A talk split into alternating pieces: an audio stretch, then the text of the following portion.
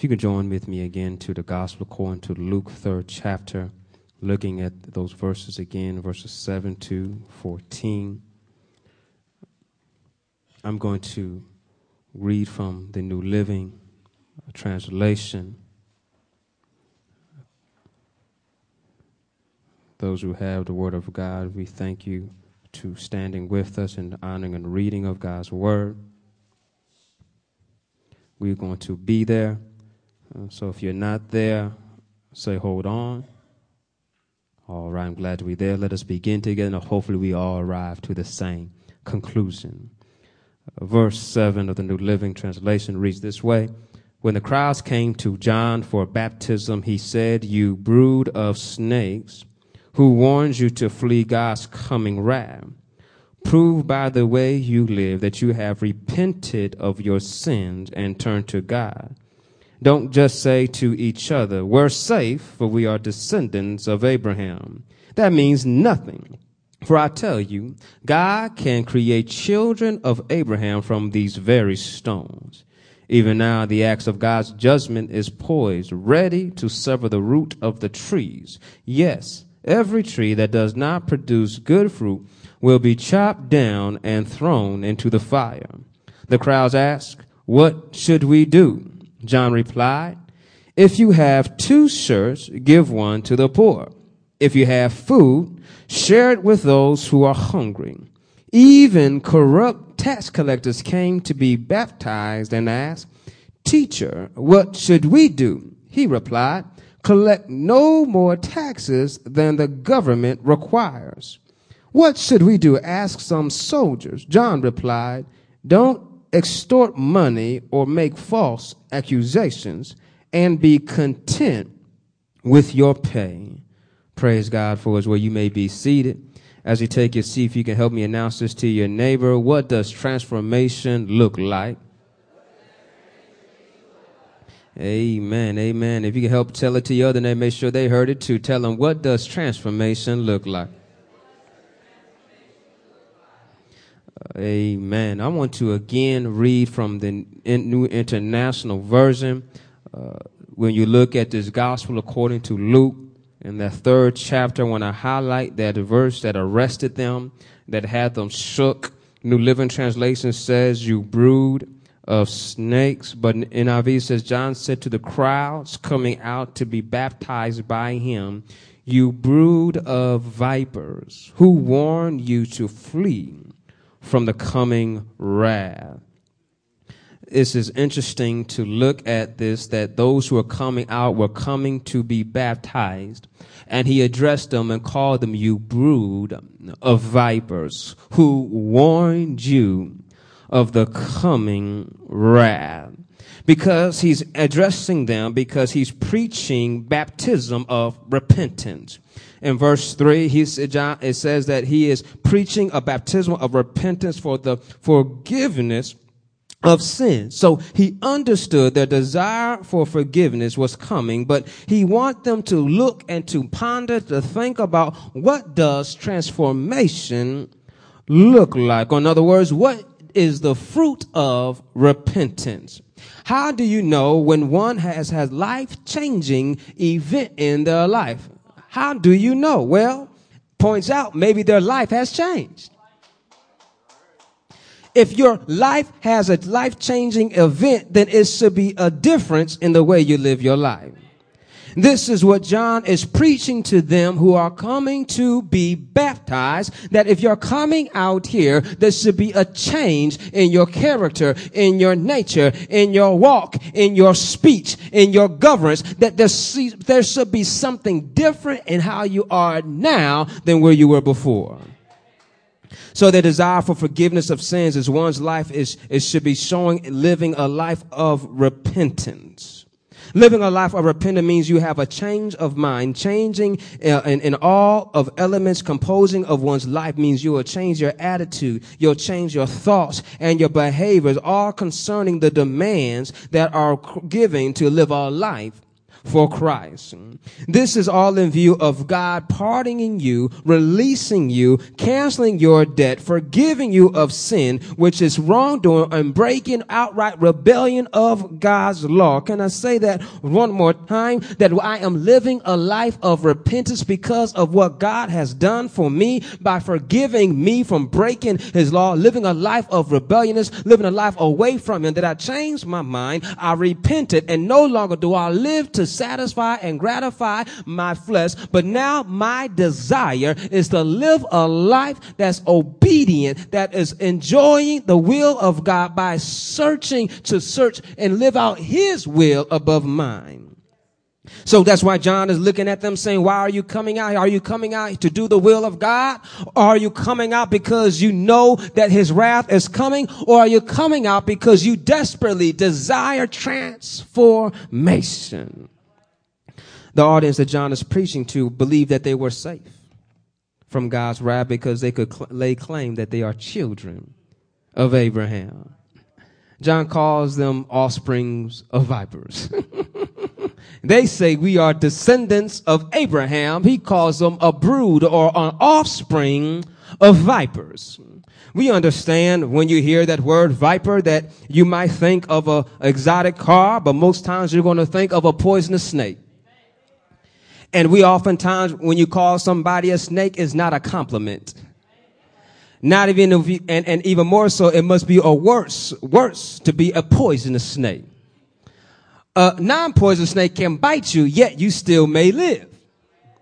A poisonous snake bites you, it's over. See, even a snake that does not have poison can accidentally bite you. You can walk away and say, I got bit by a snake. But if you get bit by a poisonous snake, you're not going to walk away oftentimes. And if you do walk away, you're going to fall short because of the poison. But what he's pointing out to them, that what a same thing as a viper, what makes a viper a poisonous snake, what makes a poisonous snake dangerous is what's inside of it. And what's inside of them is poison. What we make in our saliva glands helps us to digest their food. It's the same thing for a poisonous snake. It's nothing different in them. It's just what they make. And so what they make is dangerous and venomous and killing is on the inside. And so we too need to realize that God, am I poisonous on the inside? So do I need to be changed from the inside out? That when someone sees me, they see my character is different because my appetite has changed. But we see here the audience he's preaching to come out to him and saying that, hey, we are good. We're children of Abraham. That's sort of like people being in the church say, I'm good because I go to church. John calls them offsprings, broods of vipers. He seems to show them that to escape the wrath of God means he's questioning their motives, realizing why do you come to the church? Why do you come out to the wilderness? Why do you do what you do? What are your motives? What is your reason? One, they need to change their character of being known as brood of vipers to being known as followers of God. Children, truly the children that follow Abraham and seeking his will, who knows the will and live out his will. When they do this, they will not just be acting it, but they'll be showing it by having proof of transformation, which is fruit of repentance. Do you see here clearly that he points out to them that you claim to be children of Abraham? That means nothing. God can turn these stones into children of Abraham. He's saying you claim to be son, but God can make a more faithful generation. A more faithful generation out of these inanimate objects. Showing that you are basically saying that you are less than these stones. Y'all catch that? You are less than these stones. That God can choose these stones to make children of Abraham. If you claim that's what you are, then he can make these stones into that. But even that, if God makes them, he's going to make a faithful generation because God's choosing those who wants to be faithful and to obey his covenant. But we know that the children of Israel, the children of Abraham, were hard-headed, stiff-necked, hard at heart. God had to put up with their grumbling and complaining. And so now they're coming out to the wilderness looking for the one who's making the crooked path straight, that's preparing the way for the king. They're coming out to say his wrath is coming. What must we do to change? He's pointing out to them, I'm glad that you're coming out here. Who has warned you, seen the sins, this, that? Somebody told him something was coming. But John said, it wasn't me, because if you came out to me, you're going to know why you're coming out here. But since you're coming out here, who told you his wrath was on his way? But I'm not going to baptize you because of a fake confession, but I'm baptizing you because you truly believe that you are in need of forgiveness of sins, and they're baptizing them in repentance for the forgiveness of sins. Y'all see that? So what does transformation look like? How do I show that my repentance is for real? Well, let's look how John answers the crowd when they ask, then what should we do then?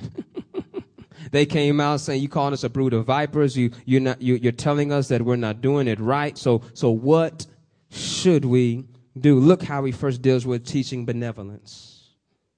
You see, that's just a simple teaching of benevolence. Doing out of things out of love, not for profit. He says, share with what you have. What do you mean? How does that showing that I've been repentant? Well, if you have two tunics, share one. If you have food, then share. Do you notice it does not say if you have more than enough food? If you have more than one tunic, he says share that one tunic. But it just says share your food, which means this, that you ought to be able to sacrifice. Can someone say sacrifice? Your food to give to somebody else, because sacrifice costs something.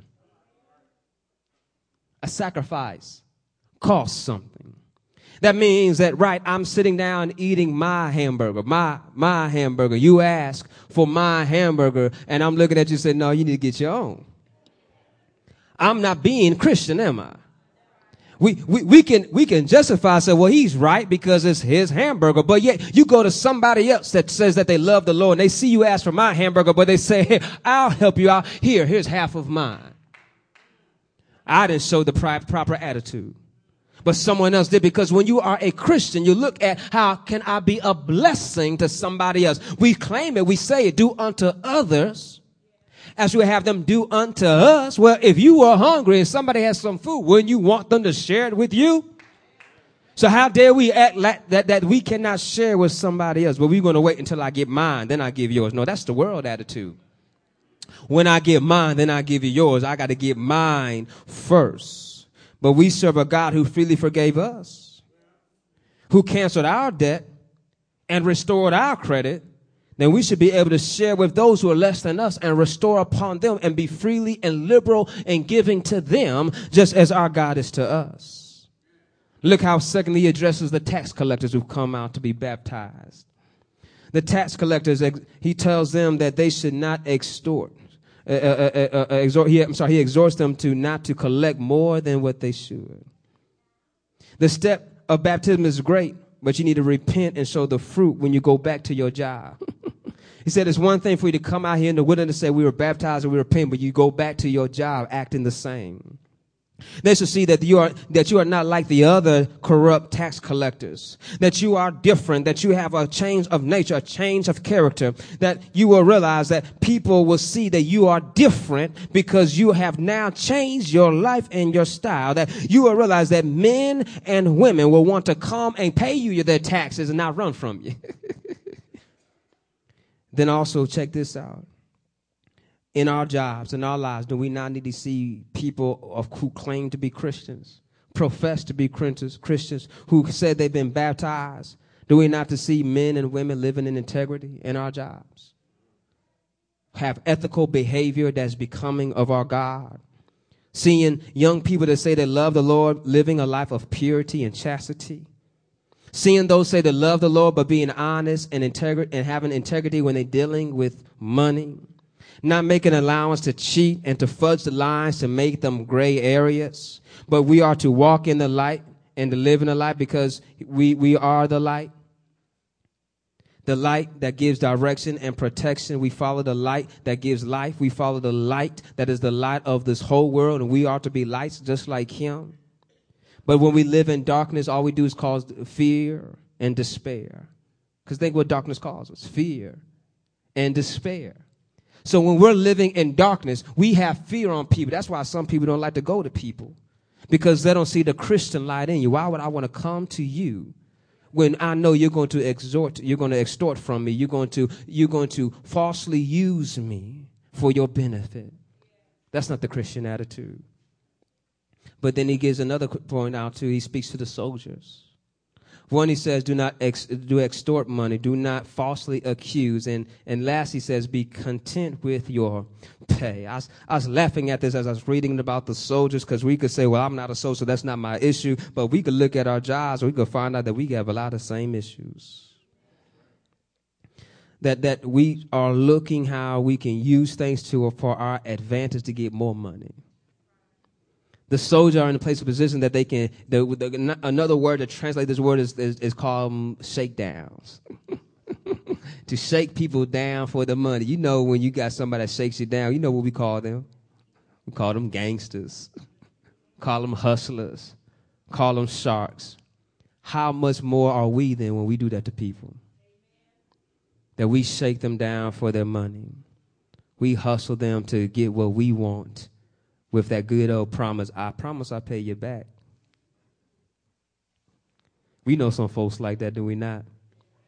Claim to be Christians and loving and benevolent, and they go on your kindness, say, hey, give you this, I'll take care of you, I'll pay you back, and you see them years later, and they keep on saying, I don't want to get you back, but they got a brand new car. We are not to be there to take money from people. Then also says, do not falsely accuse. We too need to be careful that when someone says something about someone, you don't know it to be true, that you add on. I heard about that. No, leave it alone. Leave it alone. Realize that those kind of conversations don't happen with you because you end them. You don't begin them. That when they come to you, say, well, let's pray about it. No, I don't want to pray with them. Let's stop talking about them. It's too often times that as Christians, we help flame the fires of gossip and end the fires. And then he says to be content with your pay to the soldiers.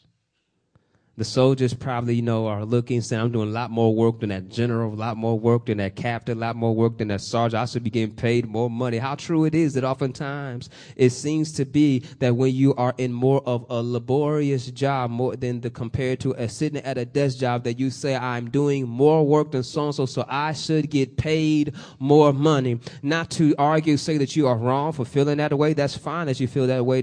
But the point is this, that you should realize is to be content with what you have, because if you are worthy of getting cash, check this out. God is not slack. God is able to provide. Anybody here know God to be a provider? That when you are just trusting in Him, doing your job, doing what you ought to do, being ethical and one of integrity, He will make sure He'll take care of His people. Why? Because we are to be the example of how to live right for Him. Yes, hardships do come. Yes, people do lose their jobs. Yes, people will get fired. But yes, you can have peace. That I didn't cheat to hold on. I didn't steal to hold on. I didn't lie. Because those who do so may still have their jobs. Pretty soon or later, they get caught up and they in jail. They're without jobs. Their name now becomes infamous. We can go to the newspapers and look now from people that have all kind of positions, from being in the pulpit, from being into Congress, that they have done things they should not have done and now are locked up. How can we say we are Christians and live a life of corruption? How can we say we are Christians but we can't share with our neighbors? How can we say we are Christians but we use our jobs to take advantage of those who are less than us? Or worse yet, we look down upon them when we serve them. Oh, I'm better than them. How dare they? Transformation. It comes from the inside out. We should not be doing things for money, for greed. We should not abuse our authority and accuse others because we can pass blame on them and not take responsibility for our own actions. We should be the ones showing the example how to be humble, how to be servants, how to trust, in the Lord. Looking at these three examples that John has given to us from preaching and teaching out in the wilderness, that transformation should be evident in those who see us. People should be able to see change in our lives because what happened in our lives. We need to show it in everyday life because being a Christian is an everyday thing. It's not a Sunday. It's not a Wednesday thing. It's an everyday thing. Too many times we allow people to make Christianity of what we do only on Sunday. But we should point out to them that I serve my Lord every day. That's what will come out of our mouth. So they realize that I'm going to be benevolent. I'm going to be caring. I'm going to be praying. I'm going to worship him now because tomorrow is not promised. But today is the day that the Lord has made. I shall rejoice and be glad in it. Y'all familiar with that psalm? You realize it didn't say today is Sunday. It says this is the day that the Lord has made. I shall rejoice and be glad in it. So every day we wake up, we're able to see something up on the ceiling. You might not be able to get out the bed, but you got up and you can look up. You can say, thank you, Lord. And may that be your motivation throughout the day, that every opportunity you can give it back to the Lord and say, how can I be a blessing to somebody else? For our last example, we can look to whom John was preaching and preparing the way for, Jesus. They were so touched by John that people were waiting expectantly and were all wondering in their heads if John might possibly be the Christ. John answered them all, I baptize you with water, but one more powerful than I will come. The thongs of his sandals I am not worthy to untie. And look what he says. He says, he will baptize you with the Holy Spirit and with fire. I want to highlight, before I get to the last example, that he points out this fire thing. If you look back early, he points out to them there who bears no fruit, what? Will be cut down and burned. The fire does not matter and does not even affect those who came to repent because fire represents judgment.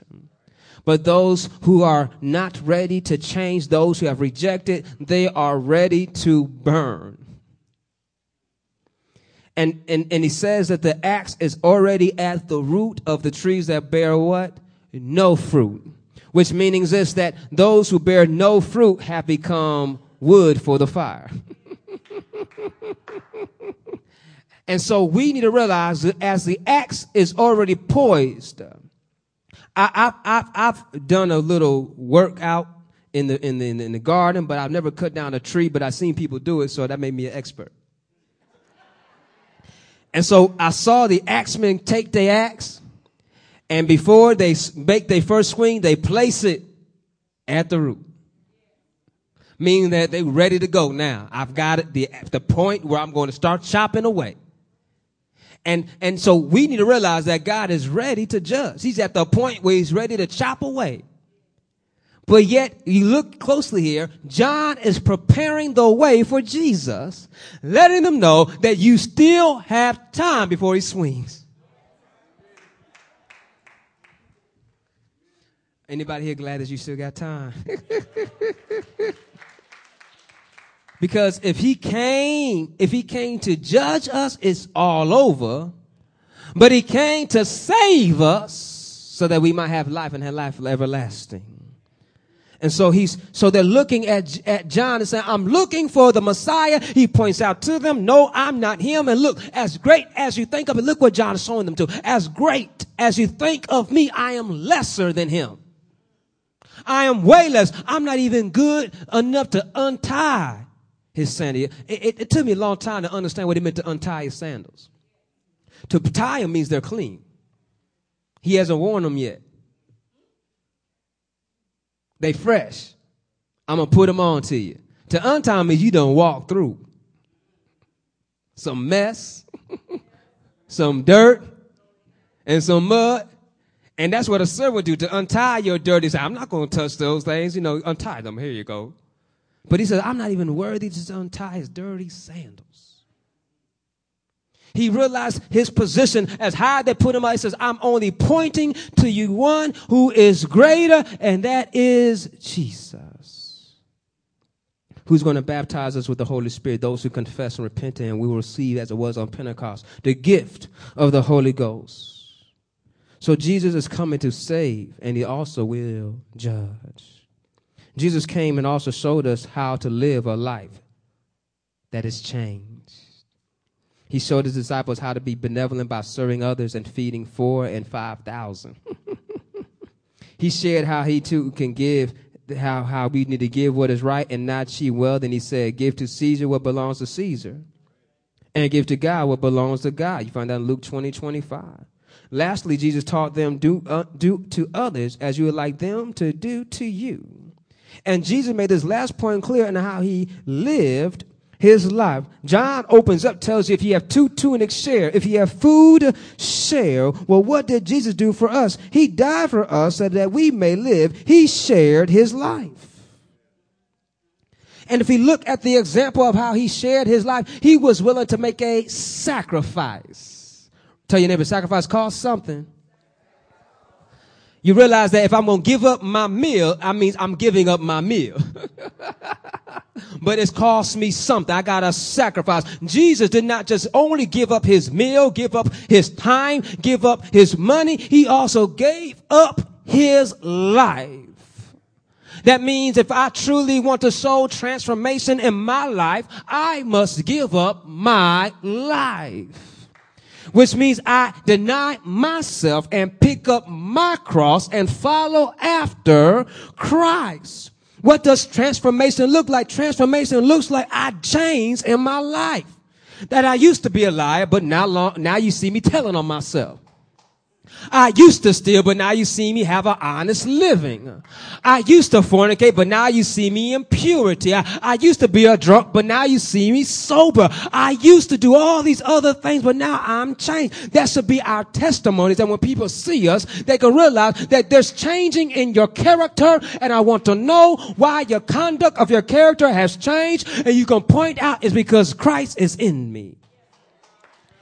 And because he is in me, it's changed the poison stuff that was in me that used to come out and kill other people. But now I got the goodness, the joy of the Lord in me. And when that joy gets so good in me, I got to share with somebody else, because he says, I will give you peace. I will give you joy in abundance, which means it should overflow. And what you're seeing now is the overflow in my life. That the reason why I can smile, though I just lost my job, because my Father is still on the throne. The reason why I can smile, though you buried my loved one in the grave, he's still on the throne. The reason why I can make it, even though the storms may come, he's still on the throne. The reason why I can do all this is because he's changed me from the inside out. And so when we have this transformation aspect, we start looking how Jesus is the great example that John was pointing to us, to how we shall now live. Jesus showed us that I live to glorify the Father. If Jesus lived to glorify the Father, how much more should we live to glorify the Father? If Jesus was willing to give up his life for his friends, how much more are we willing to give up our lives to those who we say are our friends? Will we give up our time? Will we give up our money? Will we give up our resources? We claim to be Christians. We claim to love God, but we can't help you out when you need money. I'm thinking about how you take it away from what I'm going to eat. No. You should be sharing. Tell your neighbor, sacrifice costs something.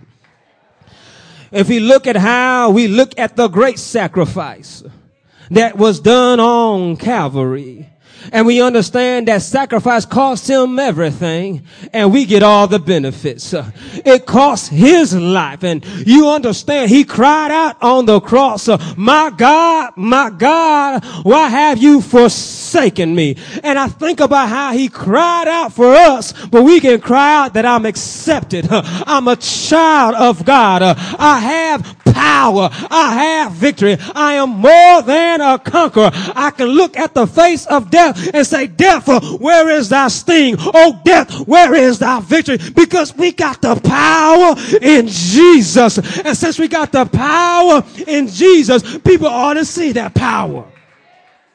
They ought to experience that power. We ought to show that power. And that power is to show them that we can have peace in the midst of trouble. That we have men and women that know what ethics look like. That understand morality and integrity. That understand honesty. Realize that we will not use our positions to advance us. But we will use it. We will use it to advance others. Do you see how they came out to John saying, then what should we do? Realizing it's not just safe for me to say I'm a Christian. It's not just safe for me to say I belong to this church. It wasn't safe for them to say we are descendants of Abraham. What mattered most was, where's your transformation? Because you can give lip service and have your heart far away from God.